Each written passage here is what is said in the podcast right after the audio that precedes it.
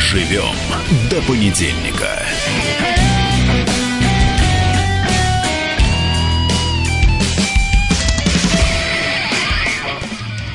Вы вот не знали о том, что наступил славный юбилей, а он есть. 80 лет случилось 1 числа. Первого или вчера? Первого. Первого числа, вчера было Сергей первое. Мардан в студии, здравствуйте. Да, и Наталья Гончарова Здравствуйте. тоже здравствуйте.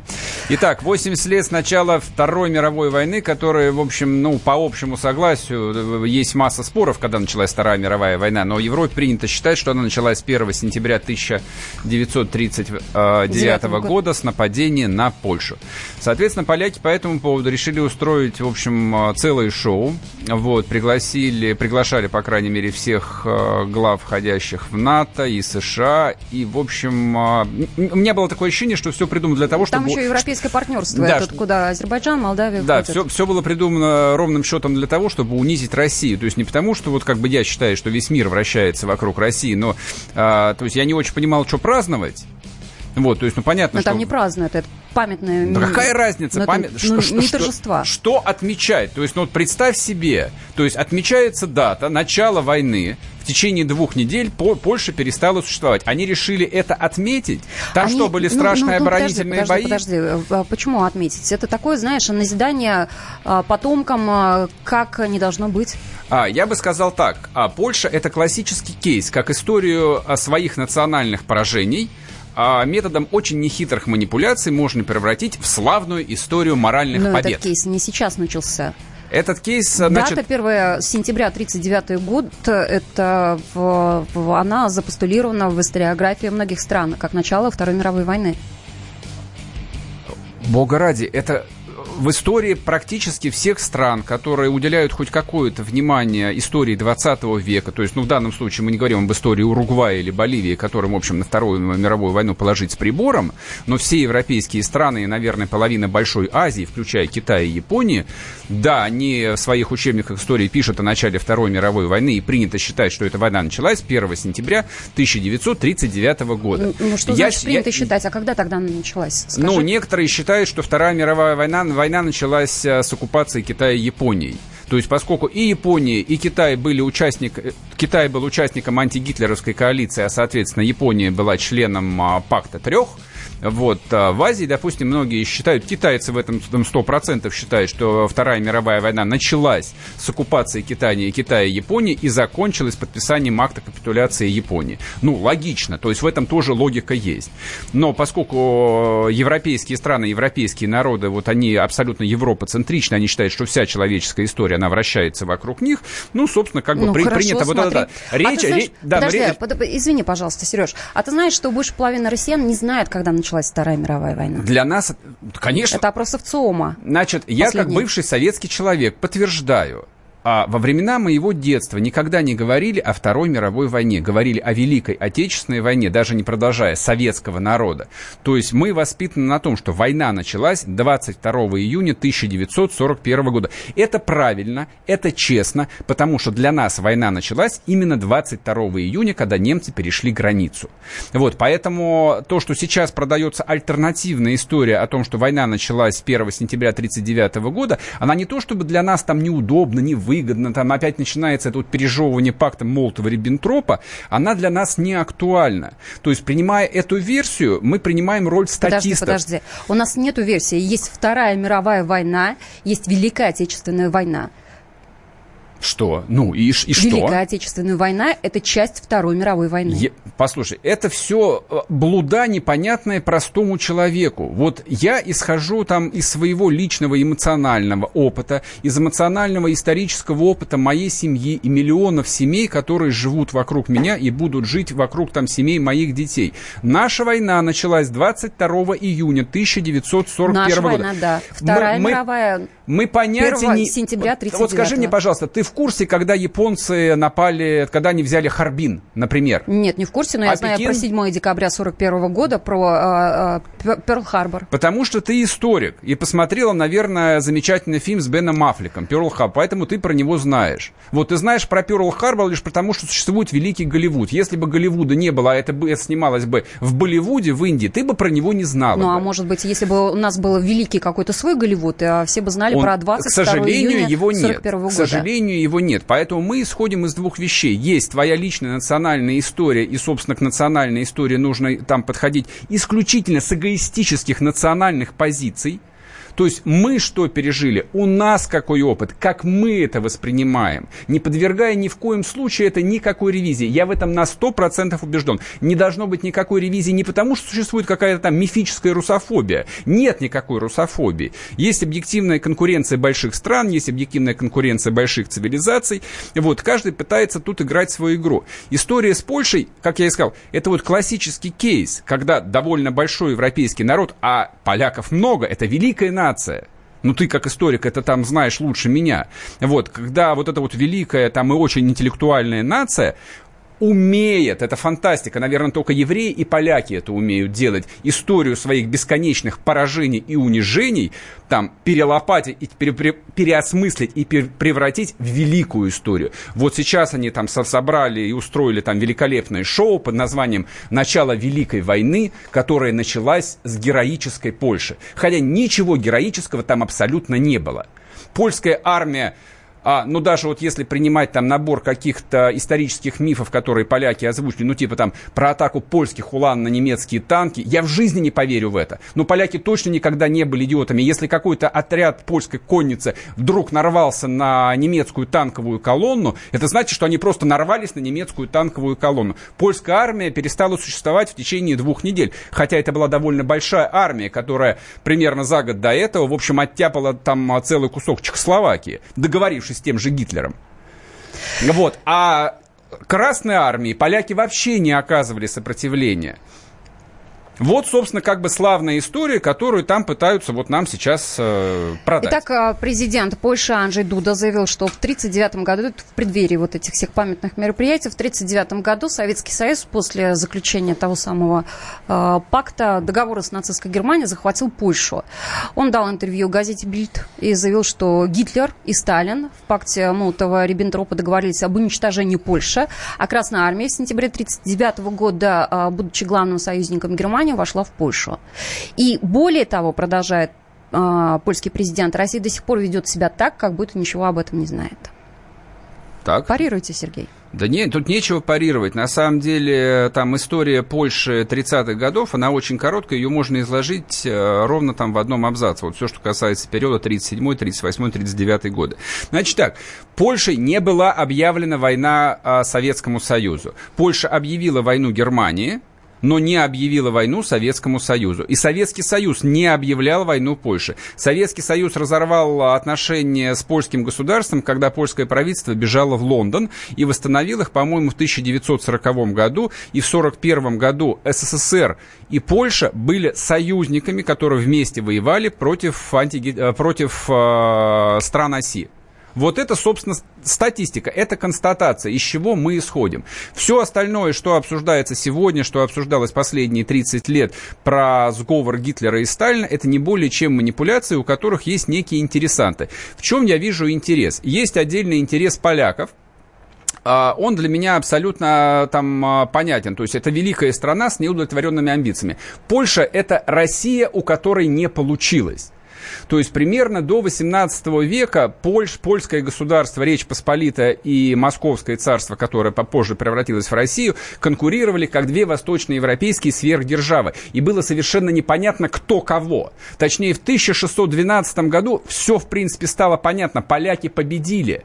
И на московский престол должен был взойти польский царевич. И Московское царство должно было войти в Речь Посполитую. Если бы поляки не были такими лютыми католиками, что было совершенно там неприемлемо для русских, то, возможно, как бы там мы бы сейчас жили бы, в общем, в большой э, империи со столицей в Варшаве. Всяко может быть. Но это не случилось. Прошло каких-то сто лет. Это вот для меня история отношений Польши и России очень назидательна, потому что когда мы говорим там о величии России, мы еще сто лет назад там громили, там входили в Берлин, бла-бла-бла.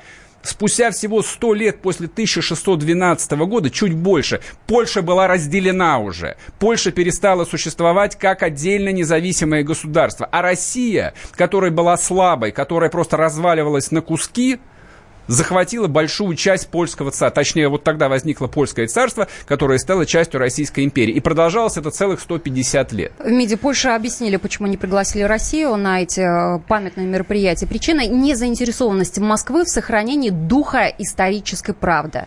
Такое заявление журналистам сделал замминистра иностранных дел Польши э, Шимон Шумковский Велисценк. С поляками, как бы, с, с поляками существует конкуренция. Поляки гнут свою историческую линию, которую они они гнули последние сто лет, начиная с распада Российской империи. Так Поляк... это хорошо. И бога ради. Нет, на это просто нужно честно смотреть. То, что поляки рассматривают Западную Украину как свои восточные кресы, восточные, прови... восточные провинции, это объективная реальность. Мы должны об этом говорить. Мы конкурируем с Польшей практически на равных. Польская экономика, кстати, большая экономика. То есть она вполне сравнима с российской, особенно если вычесть нас, наш топливно-энергетический комплекс. Вот. И то, что в Польше сейчас строятся новые американские военные базы, делает их серьезным военным игроком. Вернемся после перерыва, не уходите. Мы вместе дожили до понедельника. Вовремя рассказали тебе о главном во вторник, среду и четверг. А теперь встречай пятницу. На радио «Комсомольская правда» новая программа. Каждую пятницу в 8.00 Сергей Мардан и Надана Фридриксон. Три часа самого острого эфира. Мардан и Натана. В программе «Опять пятница». Взболтай и можешь смешивать.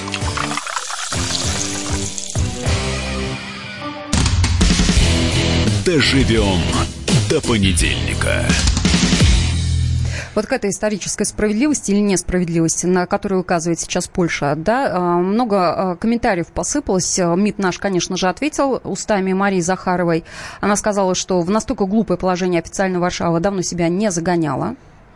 А, спикер нашего парламента Вячеслав Полудин сказал, что руководство Польши показывает свою ущербность, пытаясь перечеркнуть историческую память. Но он еще сказал, у него такая фраза была, что вот там нравится кому-то Россия или не нравится, но ее решающая роль во Второй мировой войне признана всеми народами мира, включая государство антигитлеровской коалиции. И знаешь, там такой был пассаж, что а, подвиг советских солдат будут помнить и много лет спустя, а имена политиков, которые пытаются разрушить память о тех, кто отдал жизни за мир, будут преданы забвению. Значит, с моей точки зрения, а, та политическая линия, которую особенно наш МИД осуществляет а, в отношении Польши, она ущербна. Вот, то есть она мне очень понятна, она примитивна, постоянно отыгрывается там темы и делаются отсылки к Второй мировой войне, вкладу советского народа в победу над Германией, бла-бла-бла. Если бы вот. ты был Захаровой, как бы ты вел? А, или Лавровым? Я... Нет, не, Захарова для меня мелковато. Если, Лавров, бы я, если бы я был Лавровым, я бы прямо говорил бы о том, что есть несовпадение исторической, политической, геополитической интересов Польши и России, исторической России. То, что касается вот этих вот окраинных земель, на территории которых возникла Украина и Беларусь. Это факт. Польша и Россия конкурируют последние 700 лет с переменным успехом. Но это, то, что происходит сейчас, то, что происходит это продолжение сейчас, параллели это продолжение того, что было вот в 17 этого, веке, дальше это, это, это 700, 700-летней конкуренции. Угу. То есть она меняет форму. Польша никогда не была лояльна России. Польша всегда была сильным государством. Даже, даже а, потеряв свою государственность, а, территории царства польского после, после последнего раздела, когда Польша вообще исчезла с карты после наполеоновских войн, Польша была самым экономически развитым э, регионом Российской Сереж, империи. Сереж, надо признать, что Польша в этой борьбе, она выигрывает. Польша в этой борьбе сейчас выигрывает. Да. У Польши четкая позиция. Польша гнет свою линию. И, собственно, мероприятия, посвященные 80-летию начала Второй мировой войны, как посвящены именно, отработ... А, именно отработке вот этой вот задачи, которая стоит перед польской элитой. Причем она ее не формулирует, она ее не озвучивает, она ее не эскалирует, как мы. То есть, если мы... мы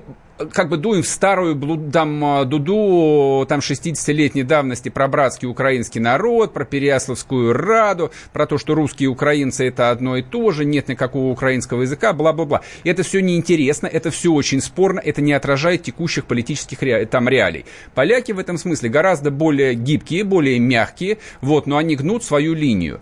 Они а, практически открыли свои границы для украинцев, и те украинцы, которые десятилетиями работали здесь и, собственно, напитывались русским языком, напитывались русской культурой и ассимилировались, по большому счету, здесь годами, годами работая здесь, я имею в виду украинских гастарбайтеров, теперь они уезжают в Польшу. Они не становятся поляками, они остаются украинцами, а поскольку на самом деле общее между польским и украинским языком довольно большое, это способствует опосредованно в том числе и украинизации Украины. В этом смысле мы вчастую проигрываем. То есть тот экономический ресурс, человеческий, образовательный, который у Украины был и есть, им сейчас пользуется Польша. Мы его просрали.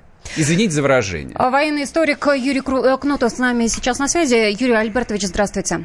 Здравствуйте. Вот смотрите, когда я пришла на ИСТФАК, на первой лекции я услышала э, то, э, что помню, запомнил на всю жизнь. История – самая субъективная наука – Скажите, вот если примеры, как исторические события со временем были полностью переписаны, и вот в наших учебниках истории они сейчас изложены не так, как это было там спустя 10, 20, 100 лет? Ну, вы абсолютно верно подметили. Вообще даже у историков появилась такая поговорка «прошлое непредсказуемо». Если мы раньше mm-hmm. говорили будущее непредсказуемо, то теперь мы говорим прошлое непредсказуемо. Почему? Потому что действительно происходит постоянно переоценка тех событий, которые были в прошлом. И наиболее ярко это вот э, оценка Первой мировой войны в нашей стране.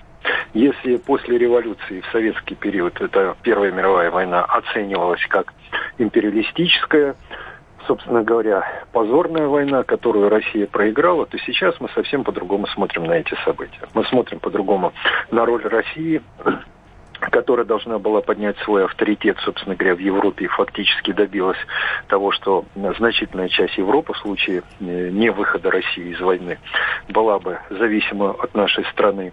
Э, проливы были бы, соответственно, подконтрольны Черноморские России. Много-много других моментов. И сейчас, конечно, пишутся книги, которые раскрывают подвиг и, совет, и российских солдат, русских солдат, и офицеров, и генералов того времени. Такая же история, кстати, во Франции с оценкой роли Наполеона Наполеона.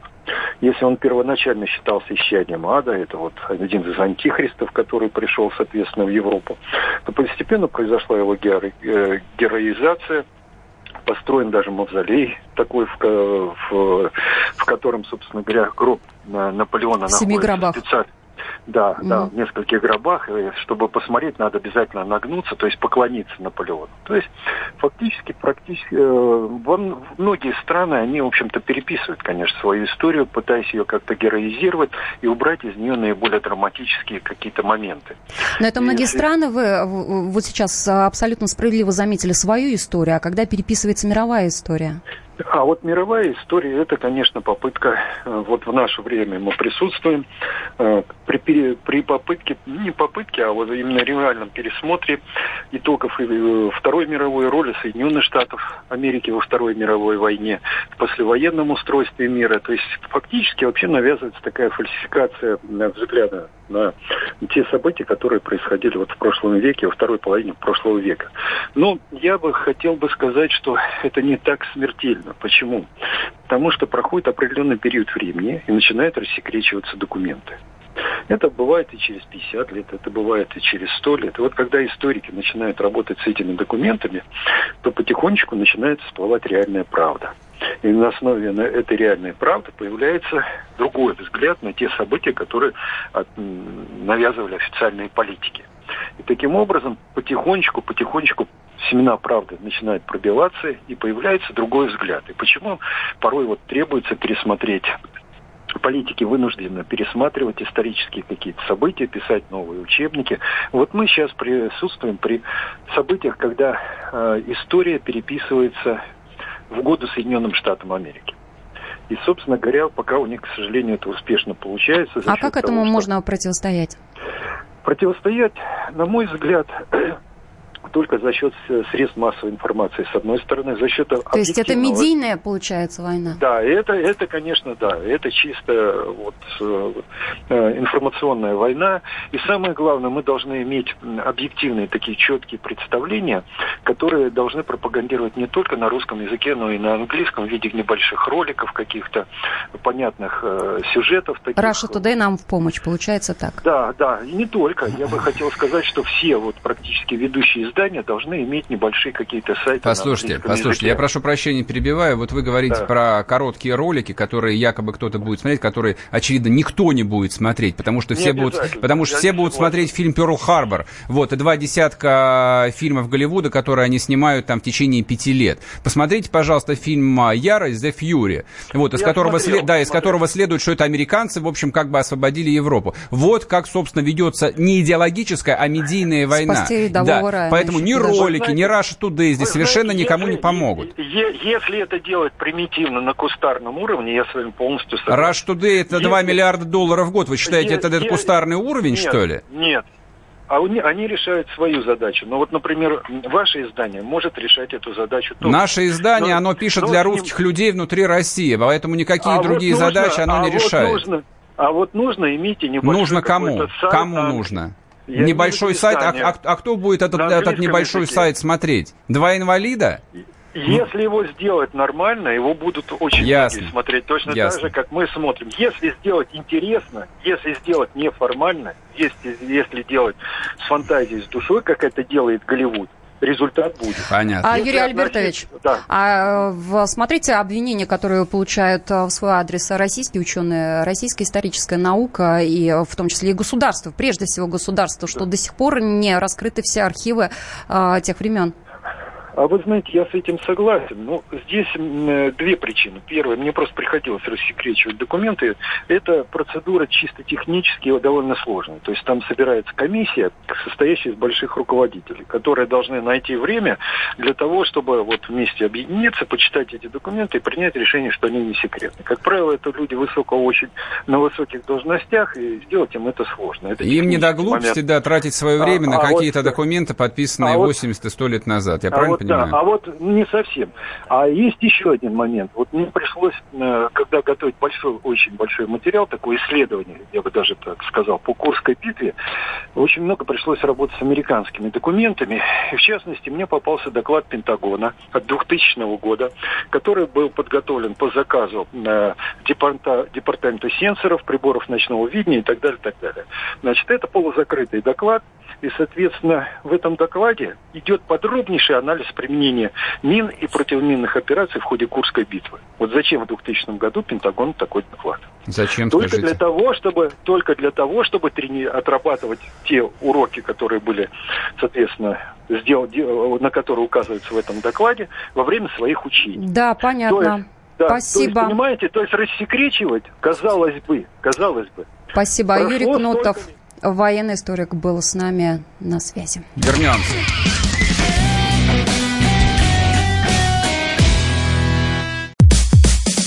Мужчина и женщина.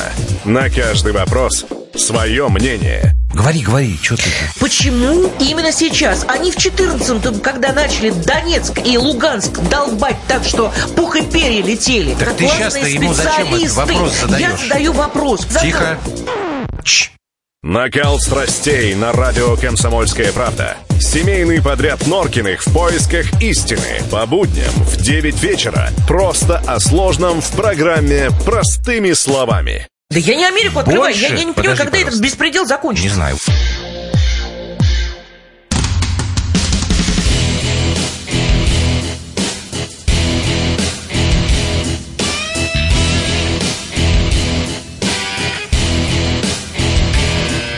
Доживем до понедельника.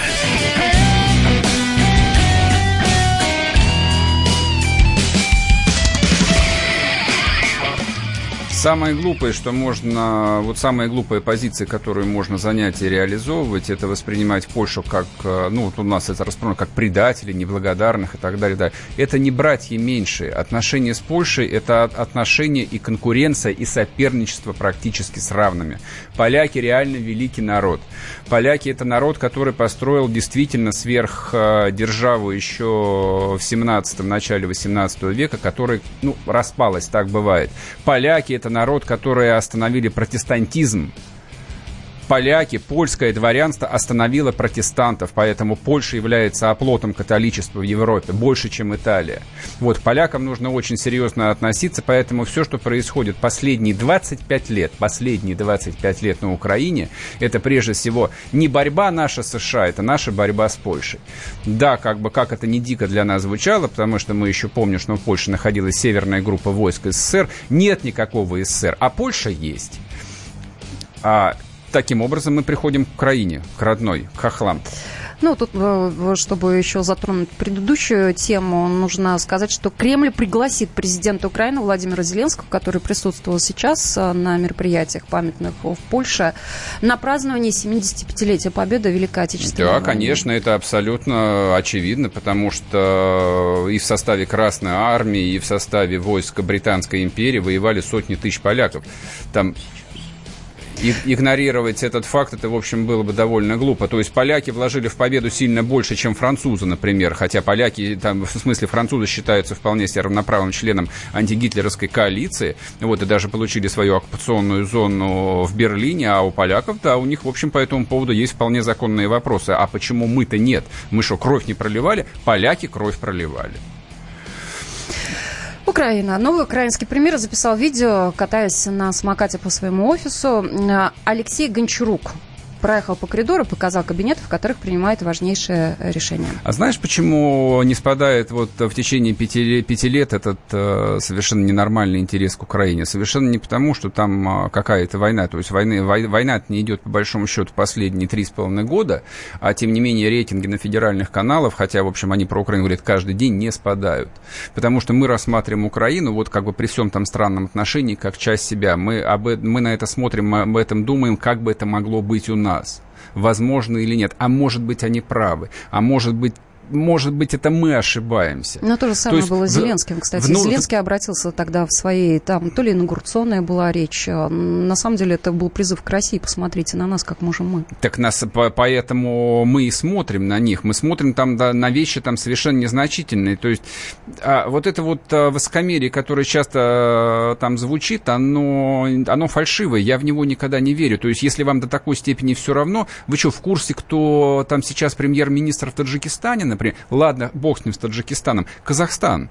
Довольно Белоруссия. большая, богатая страна. Да, кто премьер-министр Белоруссии, вы в курсе? Конечно, мы не в курсе. Мы знаем, что там только есть батька Лукашенко. Который, да. кстати, на днях э, отметил 65-летие. Дай бог ему здоровья. 31 августа. Вот, нет, смо, мы смотрим только на Украину, потому что никого ближе нам, потому что это большая страна, это модель, это, возможно, альтернативная модель. Хотя они все эти пять лет, э, в общем, отбрехиваются и отмахиваются. Ну, я имею в виду политический истеблишмент, э, то есть они прокляли давно книжку, написанную Кучму «Украина не Россия», но та книжка была написана в том контексте, что Украина это, в общем, альтернативная Россия. Это то, что пыталась продать там российская позиция украинцам в 2005 году. То есть mm-hmm. они же все, и, да, и покойный Доренко в том числе, когда он а, там призывал, а, в общем, а, много чего некрасивого делать, они пытались... Между ки... прочим, ты знаешь, что когда он призывал много чего некрасивого делать с этой сцены, знаешь, кто на этой сцене стоял? Кто? Рагозин.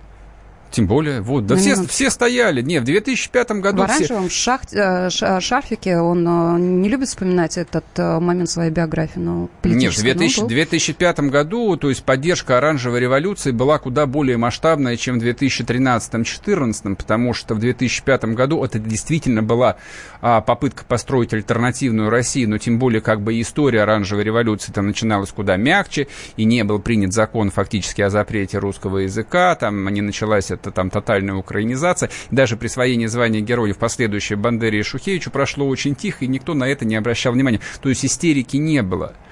Вот. И сейчас, собственно, когда украинцы избрали нового молодого президента, в общем, которого у нас периодически шельмуют, вот, и говорят о том, что Зеленский играет роль президента, о том, что он не настоящий президент, что он слишком молод, он бывший артист, бла-бла-бла-бла. Вы посмотрите на биографию... Не, более там, условно говоря, э, шоумен. Да, да даже если и шоумен, он честно зарабатывал свой хлеб. Вот вы, люди, которые там а, работаете в бюджетной организации, либо вообще непонятно, что делаете в своей жизни, вы считаете, что ваш хлеб более честный, чем его? Нет, я так не считаю. Я считаю, что он предприниматель, талантливый, он всего в жизни добился сам, он из очень простой семьи. А как И... политик?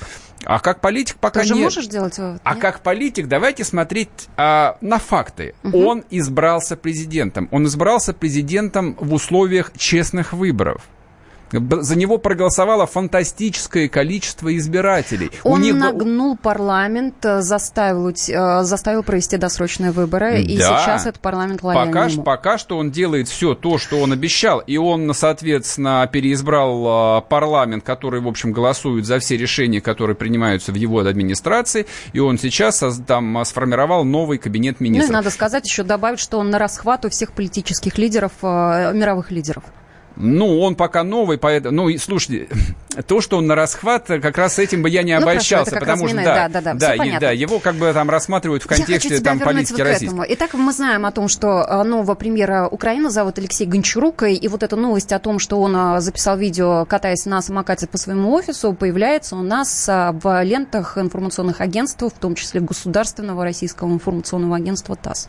Да, это опять... Э, вот, это, вот эта вот история, опять это попытка продать, что Украиной э, правит какая-то группа клоунов, вот, которые избрали практически детей. Вот это вот меня убивает просто до глубины души. То есть 35 как, лет то есть, это он, он, он взрослый или нет? 35 лет не да. просто взрослый, он совсем взрослый. 35 лет – это абсолютно зрелый, состоявшийся человек. То, чего ты добился в 35 лет, в принципе, уже большего ты не достигнешь. Ну, точнее, можешь, но если к 35 годам у тебя не сложилось, скорее всего, дальше уже не сложится. И не нужно мне приводить в пример полковника Сандерса, который построил свою империю KFC после выхода на пенсию. Он, наверное, один такой даже в Соединенных Штатах. Поэтому то, что украинцы, там, а, то, то что Зеленский назначил 35-летнего премьер-министром, это вполне нормально. Но для нас это не удивительно, потому что там ну, достаточно посмотреть на биографии нынешних а, губернаторов российских. То есть у нас совершенно отчетливый тренд на тотальное обновление управленческих элит, то есть 40 лет считается абсолютно сейчас средним возрастом. Другое дело, как они одеваются, как они выглядят. То есть там представить себе какого-нибудь губернатора, ну не знаю, Приморья или там Амурского края, там, который ездит на самокате, я не могу. То есть это такие разжиревшие мужланы в синих ужасных костюмах, затянутые галстуками, которые говорят голосами робота Федора. Но это, в общем, как бы издержки нашей внутрироссийской культуры. Но это молодые люди. Почему это важно? Они выросли после 91 года. У них напрочь отсутствует советский опыт, который, допустим, давлеет а, у поколения 50-летних и старше. Что бы мы с этим делали? Вот мне 50 лет. Я не могу от этого избавиться. То есть я понимаю, что когда вдруг я начинаю там в разговоре, ну, с молодыми людьми апеллировать там, а вот было в 90-е, то есть это звучит как бы, а сейчас дедушка нам расскажет про войну. Заткнись, никому не интересно, что было в 90-е. Это быльем поросло. 90-е годы давным-давно превратились в клип монеточки, в 90-е убивали людей есть некий миф, ты ничего с ним не сделаешь. И то, что было на самом деле, никому не интересно. Но вот тот опыт, который там 35-40-летние приобрели начиная с 91 -го года, фактически там с 2000 по большому, угу. вот это вот и есть настоящая реальность. Но смотри, тебе скажет губернатор Калининградской области Антон Алиханов, 29 лет. А, было ему, когда его назначили в Рио. Ну и что, и что там... Вспомнить тебе Никифорова, которому тоже, по-моему, было 29 лет, когда он стал министром связи и массовых коммуникаций. У меня в 23 года уже был мой личный бизнес. То есть я себя в 23 года ощущал абсолютно взрослым подожди, человеком. Подожди, вот я продолжу. 28 а, лет Аркадий Дворкович, бывший советник министра экономического развития торговли России. Вот ему было 28, когда он стал заместителем председателя правительства. Я считаю, Ой, это... В, это... В, в, пост, он занял пост совета министра, вот так вот, советника министра. Слушай, тем не менее, Через во, тем, тем не менее, замминистра. во главе правительства таких молодых людей у нас не было. То есть даже вот апеллировать к Дмитрию Медведеву, который, по-моему, там сколько, 40 лет ему было, когда он стал президентом? Надо уточнить. Вот. Ну нет, не- ну не 40 лет. Ну, когда стал ну, постарше, президентом. ну, по- ну, чуть Да ты что? постарше. Сейчас я... Подожди, Себастьян Не, Курц, которому было 27 Я лет, про- когда он стал самым молодым главой МИДа в мире. И ведь на самом деле, где сейчас Дворкович, где сейчас... Они все, та, они все там же во власти. И где сейчас Никифоров? Не, я это все хотел... Но Алиханов еще я, я, во я- власти. я это, я это все хотел сказать к тому, что на самом деле возраст совершенно не является критерием. То есть вас, в каком возрасте человек должен а, там принимать решения. Привычка к власти вырабатывается годами. И если ты эту власть получил там в 19 лет, допустим, там как Рамзан Кадыров, вот, то он сейчас... Во, Рамзан Это Кадыров. классический пример. То есть у кого повернется язык сказать, что там Рамзан Кадыров там молодой, молодой человек. Нет, он не молодой человек, он абсолютно взрослый человек, который прошел абсолютно все. Это выработанная привычка к власти. И чем раньше ты эту власть получаешь, тем более опытным руководителем ты становишься. Поэтому, там, на мой взгляд, это хорошо, это правильно. Плюс семь девятьсот шестьдесят семь двести ровно девяносто семь ноль два. Это телефонный номер. А, Звоните, пишите, присылайте сообщения в, по WhatsApp и Viber. Я вспоминаю, тебя вспоминаю. Антонов. Каждый вечер в эфире радио «Комсомольская правда» вспоминает. Включаем нашу машину времени и отправляемся в прошлое. Я помню, маленький стоял, смотрел на прилавок. Было все. Молоко в треугольных пакетах. Ой, молоко в треугольных пакетах. Мороженое вкусное. Потрясающе, потрясающе. Вареники с вишней и с медом запомнились на всю жизнь. Таких я больше не ел. Программа Михаила Антонова «Дежавю» по будням в 23.00. Антонова много не бывает. Зашла заря. Доживем до понедельника. Выяснили, мы тут э, сейчас взяли калькуляторы и посчитали. И 43 посчитали, года да. было Медведева, когда он стал президентом России. Много это или мало? Я считаю, это более чем достаточно. Я тебе говорю про результат. А, Сейчас а, Медведев а, во власти, скажем так, не такой уважаемый и авторитетный именно как политик. Слушай, мы исходим из довольно специфической модели под названием там а, политическая система Российской Федерации. То есть здесь э, власть, она вечная. Вот, и ты либо находишься в ближнем кругу, либо тебя вот центрифугой выкидывает а, за пределы. Это вообще ничего не значит. Если бы я здесь что-то и рассматривал, то, допустим, людей-долгожителей, но тем не менее Медведев-то премьер-министр, и количество людей, которые э, там а, пришли во Но он власть... никогда уже больше не станет президентом России. Слушай, ну это как, ну это бывает, в конце концов. Джимми Картер, да, побыл президентом, и после этого, в общем, там жил Не, длинную жизнь, не не, не, не, не будучи Так же, уже как президентом. Курц, тот самый э, Себастьян Курц из Австрии, э, сколько восторга он вызвал, и все, и его политическая карьера, можно сказать, ну, если... Кто, кто сказал? Кто сказал, что она закончена его Нет, карьера? ан- если не завершена, то... э, Она точно совершенно не- вниз. она точно не завершена, как бы там мы наблюдаем просто некий спад, а дальше он вернется. Нет, мне, мне кажется, здесь очень важно смотреть, э, вообще очень важно, чтобы в том числе в высших эшелонах власти всегда было достаточно много людей молодых. Молодые амбициозные, молодые готовы работать сутками. То есть, э, с одной стороны, за людьми э, там 50-60 Ну, а какие и они старше. решения принимают? Вот смотри, я помню этого Никифорова, он был самым молодым министром. Ну и что?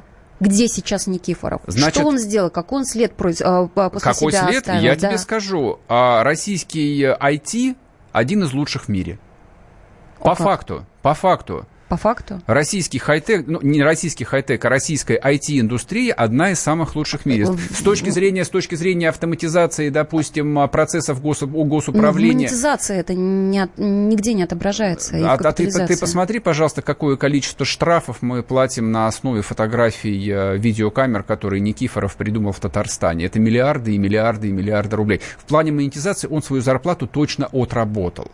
В плане того, что сделано там вот относительно, э, там, господи, как это, сайта госуслуг и прочего, это он придумал, Тоже? он реализовал, конечно. Это то, что сейчас, допустим, тот же Зеленский говорит, что мы должны, там, чтобы можно было взаимодействовать с властью через смартфон, у нас это есть. Я могу сейчас как бы решить Четыре пятых всех своих вопросов по взаимодействию с государственными органами, начиная там от Не получения прав, дома, там, да. за, там, заканчивая уплаты налогов, получения справки, почему у меня возникла задолженность, не то, что не выходя из дома, не выходя из троллейбуса, потому что в троллейбусе у меня тоже работает бесплатный Wi-Fi. Где это еще есть? Нигде.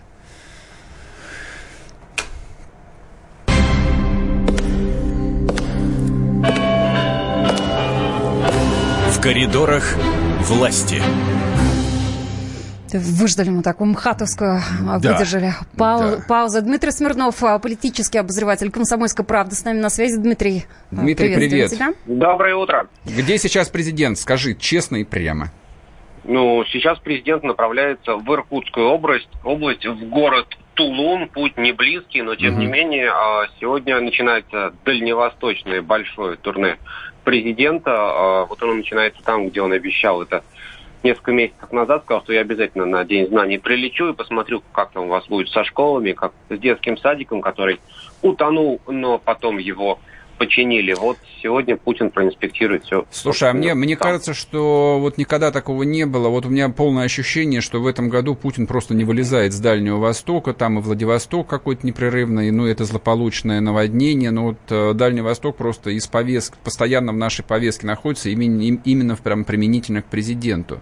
Или я Ну, и- ошибаюсь? Ну, немножко ошибаешься все-таки, потому что, ну, на самом деле он много там бывает, но не так сказать, что прям не вылезает. Третий раз сегодня Путин побывает в э, Тулуне. Это много. Это много. Нет другого города э, в России. Ну, кроме, может Райцентра, быть, я бы сказал, бы, а не просто Кроме, города. может быть, Сочи там и Санкт-Петербурга, где он был столько раз Мгм. э, в этом году, да?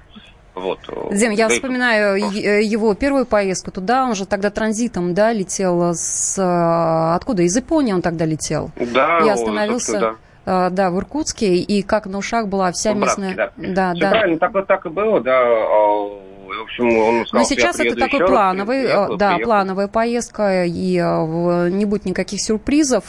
Все-таки что, что говорят местные власти по ситуации? Ну, там, знаешь, даже не столько местные власти, там тот же самый вице-премьер А, Мутко, ну да, которого назначили а, главой этой правительственной комиссии, он оттуда не вылезает, по-моему, вот как раз То есть строительством недель. Тулуна занимается лично Мутко, я так понимаю, теперь. Ну, в общем, да, так оно и есть. И не только Тулун, а там и другие, в общем, райцентры, да, и другие деревни пострадали, и там много всякой инфраструктуры, там от линии электропередач до дорог смыло, и ведь каждый раз это же не просто там вот говорят, что надо дать жилье, да, что построили там 100 домов и все живите, а там, там дорог просто нет, понимаете, там вот Мгм. там дамбы смыло, там мосты снесло, то есть там такое количество надо построить, что, что жуть. Это, не Что, знаю, это да, как Сочи. а для Мутко есть Да, работа. А скажи, а после Иркутска куда э, Путин отправляется? После Иркутска Путин направляется в Монголию. Там большая программа, но уже завтра, ну, московскому времени, сегодня ночью. Ага. А, вот там тоже там большая программа, там начиная от э, подписания бессрочного договора о дружбе и заканчивая э, такими торжествами по поводу юбилея Холхенгола. Сегодня вот вышло интервью, которое Путин там, по традиции каждый раз перед визитом в зарубежную страну, он дает интервью местным СМИ. Вот сегодня вышло интервью монгольской газете. Вот, ну там он как раз много наговорил хороших слов про Монголию. Там есть, конечно, смешные места, потому что мы всегда дружили с монголами, нас связывали теплые отношения. Да, да, да, да. Были Это очень тонко. А, И дальше?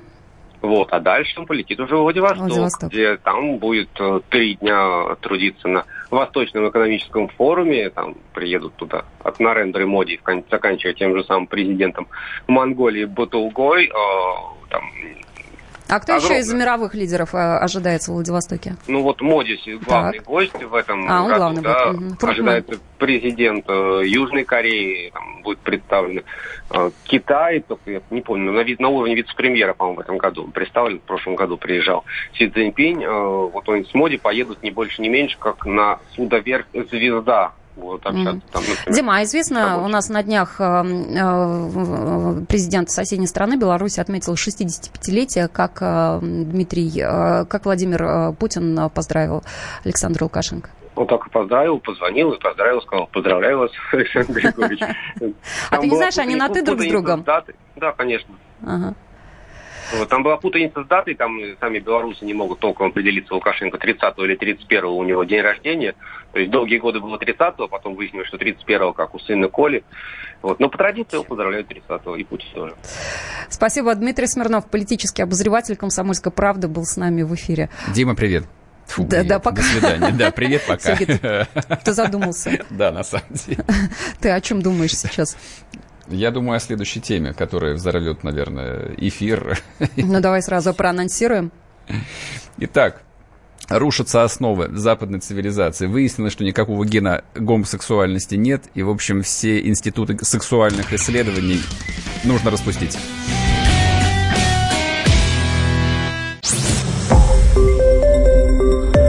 Радио «Комсомольская правда». Более сотни городов вещания и многомиллионная аудитория. Хабаровск 88 и 3 FM. Тюмень 99 и 6 FM. Кемерово 89 и 8 FM. Москва 97 и 2 FM. Слушаем всей страной.